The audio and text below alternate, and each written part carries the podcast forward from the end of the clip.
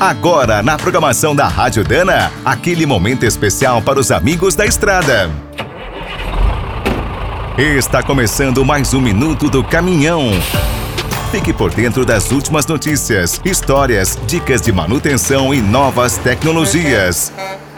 Nem parece que faz tanto tempo, mas a injeção eletrônica diesel vai completar trinta anos de presença nos caminhões vendidos no Brasil. A tecnologia foi usada pela primeira vez nos Estados Unidos. Em mil novecentos e oitenta e cinco, a Detroit Diesel lançou a novidade para reduzir a poluição e o consumo.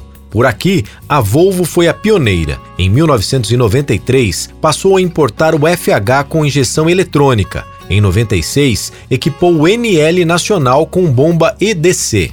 Em mil novecentos e noventa e sete, a G M C lançou o terceiro eletrônico do Brasil. Era o quinze cento e noventa, um projeto japonês da Isuzu, com motor norte-americano da Caterpillar.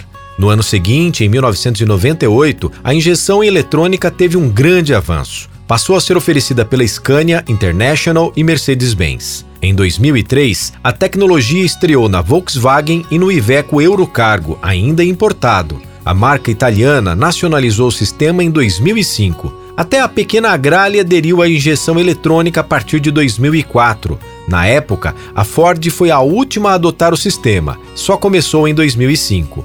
Anos depois, tivemos a MAN em dois mil e doze e a D A F em dois mil e treze, mas essas marcas chegaram após a Euro cinco e com motores de alta tecnologia. Desde o ano passado, os sistemas nacionais de injeção começaram a evoluir por causa da Euro seis. E no futuro, ainda deveremos ter a fase sete. Quer saber mais sobre o mundo dos pesados? Visite minuto do caminhão ponto com ponto b r. Aqui todo dia tem novidade para você. O Minuto do Caminhão é um oferecimento de Spicer, Albarus e Victor Hines. Na hora da manutenção, fique com a qualidade e segurança dessa trinca de ases em componentes para transmissão, suspensão, direção e motor. E quem é do trecho já sabe, para rodar bem informado, a Rádio Dana é sempre a melhor sintonia.